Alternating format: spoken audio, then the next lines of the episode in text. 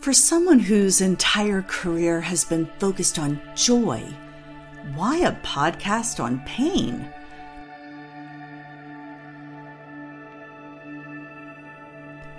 Because these stories need to be told. A good phoenix rising out of the ashes story reminds us all that not only can we survive, we can thrive. And when we emerge, we're different. That's the alchemy of pain.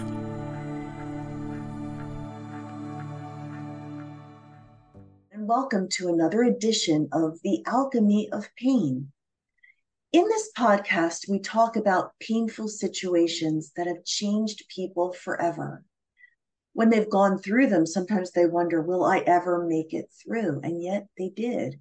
And in some ways, they are better people for going through these things they would have never chosen for themselves, of whom I am chief. And you all know my story, but I have the honor of speaking to amazing individuals who have found purpose through pain. And when I saw the title of this next guest's book, it sort of stopped me in my tracks. I want to welcome Lauren Chava Rose. She is a clinical social worker and a writer and psychotherapist. And before we go any further, can you please share the name of your book that stopped me in my tracks? Sure. Thank you so much for having me, Brenda. It's really a pleasure to be here. Uh, so, I am the author of a memoir that is called The Heart Word How I Lost It All and Found Myself the heart word, how I lost it all and found myself, which obviously is a story in itself. Well, first of all, what did you lose? A lot. um, I mean, really, honestly, everything from my entire family to my home to most of my belongings and and i think like a lot more than that. I think those are kind of the physical things that I started with in this book. And it kind of opens with me walking away from my entire family. And that just set off a string of, you know, what I refer to as tower moments that just continued to unravel more things that apparently were out of alignment in my life. And I just kind of kept surrendering and surrendering surrendering and surrendering, wondering when I was done losing things and I was going to start finding myself or finding something. Um, but I really felt called to write this book now because the truth is, we're living in a time where a lot of people can relate to that. And the bravery that it took for you to walk away, too. At that time, were you a clinical social worker? Did you have your so you had tools at your disposal and was there a aha moment where it was like I need to go? Yes, uh, and I don't want to give it away because it's definitely in the book, but I think that you know, I think for a long time I knew that I didn't really fit in my family in various ways. Becoming a social worker absolutely gave me the the tools and the language to understand a little bit more about why and kind of what was going on. Um, and i also credit my own therapy for helping me realize that it was time to leave. And so you know i'm certainly both a client and a therapist and i've been a clinical therapist since 2009 post grad so it's really an honor for me to help people walk through, you know, their own kind of heart word journeys. And it was time for me to share that I've got one too. This book, I already know, is in queue. It is a must read for me because what I've been unraveling unraveling personally is how important it is to deal with childhood trauma or else it will eventually come and off you. it will be the end of you if you don't deal with it. and yet dealing with it is some of the hardest stuff in the world. So I thank you for the work that you are doing. Why was it called the heart word? Is is it because so many of us our hearts have been wounded or we're we're so busy dealing with the external stuff we never get to the heart or is it a combination? Well, so the heart word is my way of saying courage. So, right after I kind of went through the main plot in the book, I tattooed the heart word in my own handwriting on my wrist. And it felt like what I wanted to remind myself of was my own courage. And this story that I'm telling in the book feels like the personification of courage to walk away from everything I knew, to step back and say, you know what, I think that none of this is really me and this isn't how I want to be living in the world. And I'm just going to do everything I can to change that. I really say that that came from a deeper place of knowing because my brain certainly didn't want me to do all of that. But my heart was yearning for a different life. And there was only one way to get that. Oh, this is so good because you have the brain and then you have the heart. And I love when they are in alignment. Oh, happy day. But a lot of time, the brain is trying to be logical. You've invested your whole life. You can't give up now. And what you've assigned yourself to is a lifetime of being unhappy just because I've invested all the time. How do people vote with their heart instead of their brain?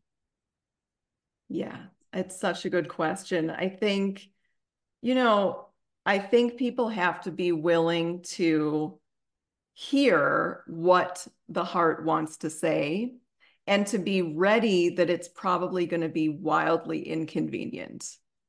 And I think we start to shut that down, right? I mean, we all can listen to our hearts, but it's actually the staying power of continuing to hear it. Once it has basically told you something the rest of you doesn't want to do and that's where the courage lives is like can you not just listen but can you stay?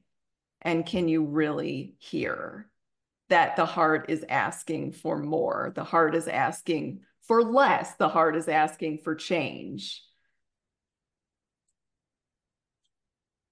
This is so important. And there's so many people out there right now that are at this precipice. And the comfortable path, the convenient path. Well, it's comfortable and it's convenient. What is the relationship to choosing the inconvenient and uncomfortable and your own sense of self-worth? I love that question. I think it's it's totally intertwined. You know, I think a lot of and this is you know some psychology speak coming in but i think you know the ego wants us to stay in the status quo. The ego will always fight to remain wherever you have chosen to be you know in your family in your relationships in your job in your home in your city et cetera et cetera et cetera right and the heart doesn't care about any of those things, doesn't care how long you've been somewhere, doesn't care, you know, like how badly you can fight for whatever you've built. If it's inconvenient, if it's not working, if it is breaking your soul, if it's breaking your heart, there will always be a part of us that is trying to get our attention. And sometimes that happens in really quiet ways. And sometimes that happens in much louder ways. Like when I woke up on Mother's Day of 2018 and said, I'm estranging myself today, which seemed like the worst possible day to do all of those things. And I had actually been ready for months, but I had been kind of waiting for the right time. And there was never going to be a right time to basically just go hard right and change everything. And that particular day, I just woke up and I said, I'm done. It has to be now. It's got to be today. And that's where my book starts. Ooh. All right. I want to go back to what you said about ego because I think a lot of people have a faulty idea of what ego is. In fact, some might say ego is voting with yourself because you're more important than other people.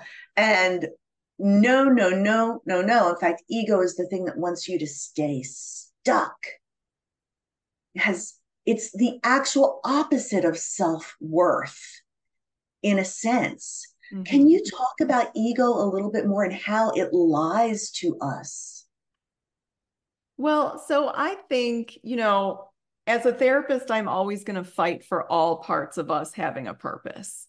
And I think that the purpose of the ego is an understandable one. You know, it's here to protect us, it's here to create a self image, it's here to largely fit within the confines of society in one way or another. And we kind of need that, or else everything would really fall apart. The problem is if that's all we're leading from we lose ourselves. We and and that feels ironic because those parts of us feel like they want us to understand ourselves the most. They think they have the most to say but it's really not coming from us. It's certainly not coming from a soul led place in the way that the heart speaks. So i think that you know there's a lot of people potentially living more from an ego space. It's been safer to do that, it's comfortable. And that's important, right? It's not always the right moment to shake up everything. But I think that if we're not willing to ask ourselves, have I stayed too long? Are there parts of me that I'm not listening to? It's also not really a fulfilling life. And ultimately, I mean, why the heck else are we here? You know, are we here for the purpose of how many things we can collect? No. Or what kind of an image we can prop up. But I thank you for making the distinction that the ego isn't a villain. The ego serves a purpose. It's not all, well, if I'm voting with my heart, then the ego has no place. So there is this balance When you say you found yourself, who did you find, Lauren? I just feel like I got chills even hearing that. Um, well, a lot of the things that I had thought made up my personality, and it turns out didn't. I think that they were social constructions from the way other people viewed me, for one reason or another.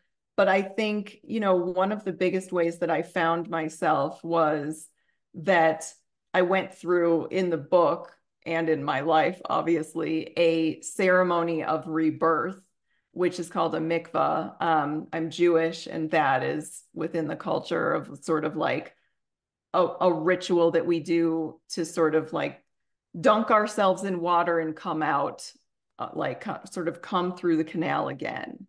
Um, mm-hmm. And that's where I chose the name Chava for myself, which means the revealer of truth. And I think growing up, this was something I was vilified for. I tend to be a really bold person. I'm an Aries sun and Aries moon. I can't stop but say how things are. I'm always I've always been that way. Um, and that was not super convenient where I came from. Um, and I think that I I didn't always like that part of myself either. So I think when I kind of shed all these things in the process of the book and the story that the book tells, I ended up realizing that maybe I was always really Chava. And I was always supposed to be the revealer of truth. And that's my superpower not just something that, you know, other people didn't like. This is an important point. Your superpower is often the very thing that is a source of division and problems. You're the problem. You're the problem because of your superpower. And so you can identify it as a problem rather than as the gift yeah. that it really is. And that's a big shift, identifying it as a gift rather than a problem. I think there's a lot of problem children out there who could find a lot of peace with making peace with that statement alone. Yeah. Like, what if the way you've been challenged the most is actually your superpower? And this whole time, you're here to hone that. So it's a journey to discovering these things what are the tools that have served you along the way? Because I'm sure that when you got to that final emancipation day, the estrangement day, the decision day, there were a lot of dark nights of the soul that led up to it. How did you get through the dark nights of the soul?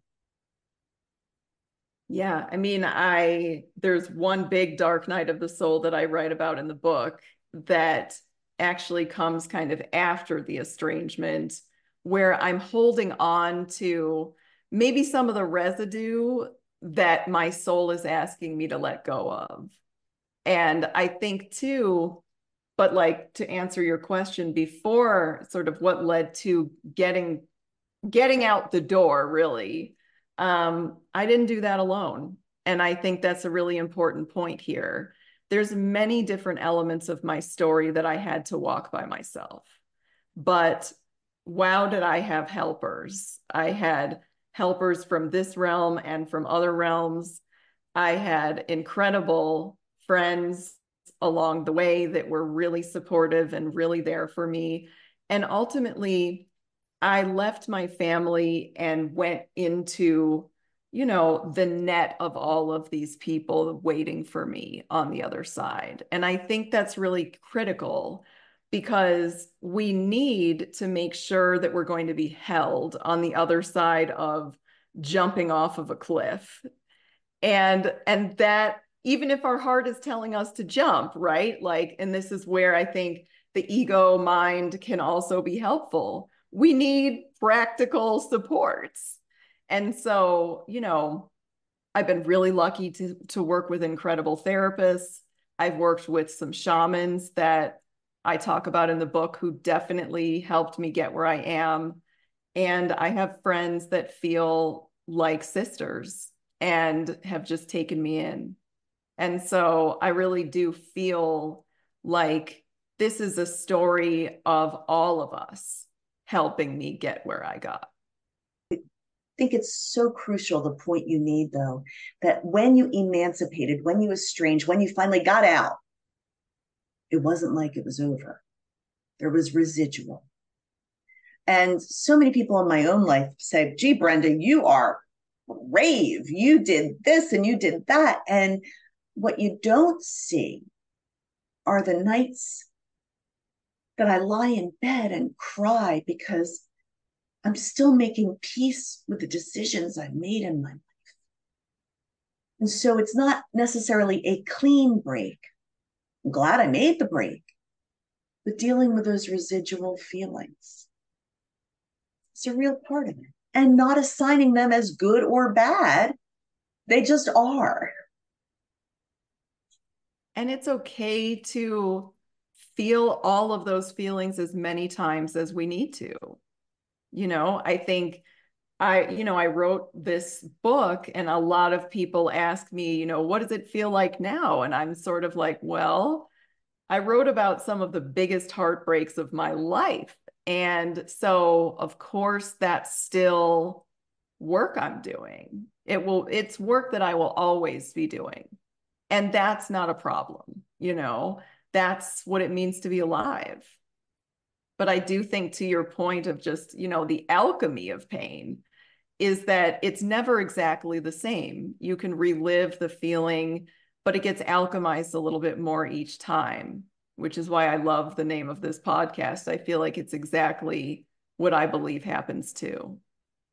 Wow. Thank you for saying that. And I think you've explained it better than I have in this entire series. You know, it started simply because my life fell apart. And I would have never chosen the way it did, Lauren, but I know I'm different as a result. And I know that the things that changed in me were necessary for me to fulfill my purpose in life. And I learn from every guest. And I'm so honored that you're here today. And if you are talking to someone that's listening or watching and they need to go, they it's been whispering in their soul for so long. You've talked about the need to having have a net, have a have people to hold you on the other side of it. What else would you advise someone wrestling with this very important decision? I think, you know, take your time. This is a big, big shift. And the thing is, right, if it's a shift that needs to happen, you're going to keep receiving the message. And to just trust that, right? Like, I really, you know, there were a lot of times where I thought, I wish I would have done this all sooner, you know. And I think there's no way that could have happened. And so if someone is maybe, I would say, at the beginning or the halfway point of change, you know, changing something really significant to really let that get digested, you know, and to know that it's okay to continue the conversation between your ego mind and your heart and to just leave that door open because the heart will keep telling you not yet not yet now you know? That is so helpful. If it is a message that is necessary it will keep coming it will keep tugging at your heart until you have the 100% yes, now is the time. Aside from being the truth teller that you are, what else has emerged in your life as a result of this shift? Else are you today aside from the truth teller? Well, I mean, I didn't know that I was really a writer in the way that I think I've discovered I am. Um, and that I think I've always felt like my words carried power. And I think that was always how I was received, both in positive and challenging ways. But I think I think that Chava is a writer and always was. And I think being able to write this book and see the way that my story came together and just take the time to listen to that soul calling, right? Because I think there's sort of the calling that started the whole journey I was on. And then to your point, the continued tapping on my shoulder of it's time to write the book, you've got to write the book. And I kind of whack a mole that away a lot of times. And it just kept coming back until I finally surrendered to that. And so I think, you know, I'm so grateful that so many people are, responding so well to the book and to my, my words. And that's what this is all for. But I think I, I discovered that this is something that I really love to do. And it's one of the gifts I didn't know I had. And the way your face lights up when you talk about it, too, that is so special. Like, that is you living your purpose. How can people find and follow you? I want to make sure I get that question in because everybody's going to want to find your book, follow you, and learn more from you because you've only just begun to write and to share and to lift up a banner for other people. So we want to get in on it. How do we do that? Well, I welcome anyone getting in touch with me, uh, you can follow me on Instagram at Lauren Chava Rose, just my whole name. Um, and that's my author, my public author Instagram. Can also go to my website, which is laurenchavarose.com and sign up for my newsletter where you'll get special poetry and prose once a month from me, plus updates about the book and any podcasts that I'm going to be on. Like this will certainly be linked in the next one. Um, and uh, what else? My book, because yeah, of course. the book is on Amazon. Um, and it's the title again is The Heart Word How I Lost It All and Found Myself. And it's available in both ebook and paperback right now. Before our time runs out, and I appreciate the generosity of your time, you also talked about having help professional therapists and shamans. A shaman changed my life. Because when I left my toxic situation, I realized, oh no, I brought myself with me. And I needed to make peace with me and what was going on inside of me and what got me into a toxic situation again and again and again. One I didn't choose. You didn't necessarily choose your family, but so what are some tips for people to find the helpers? mm-hmm. whether it's a therapist, a shaman, like because not every therapist is the right fit for you.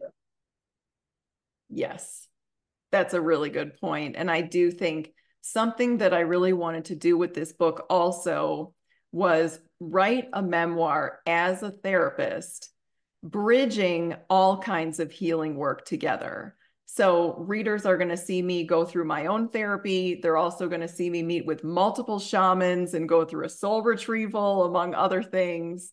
And all of those things got me here.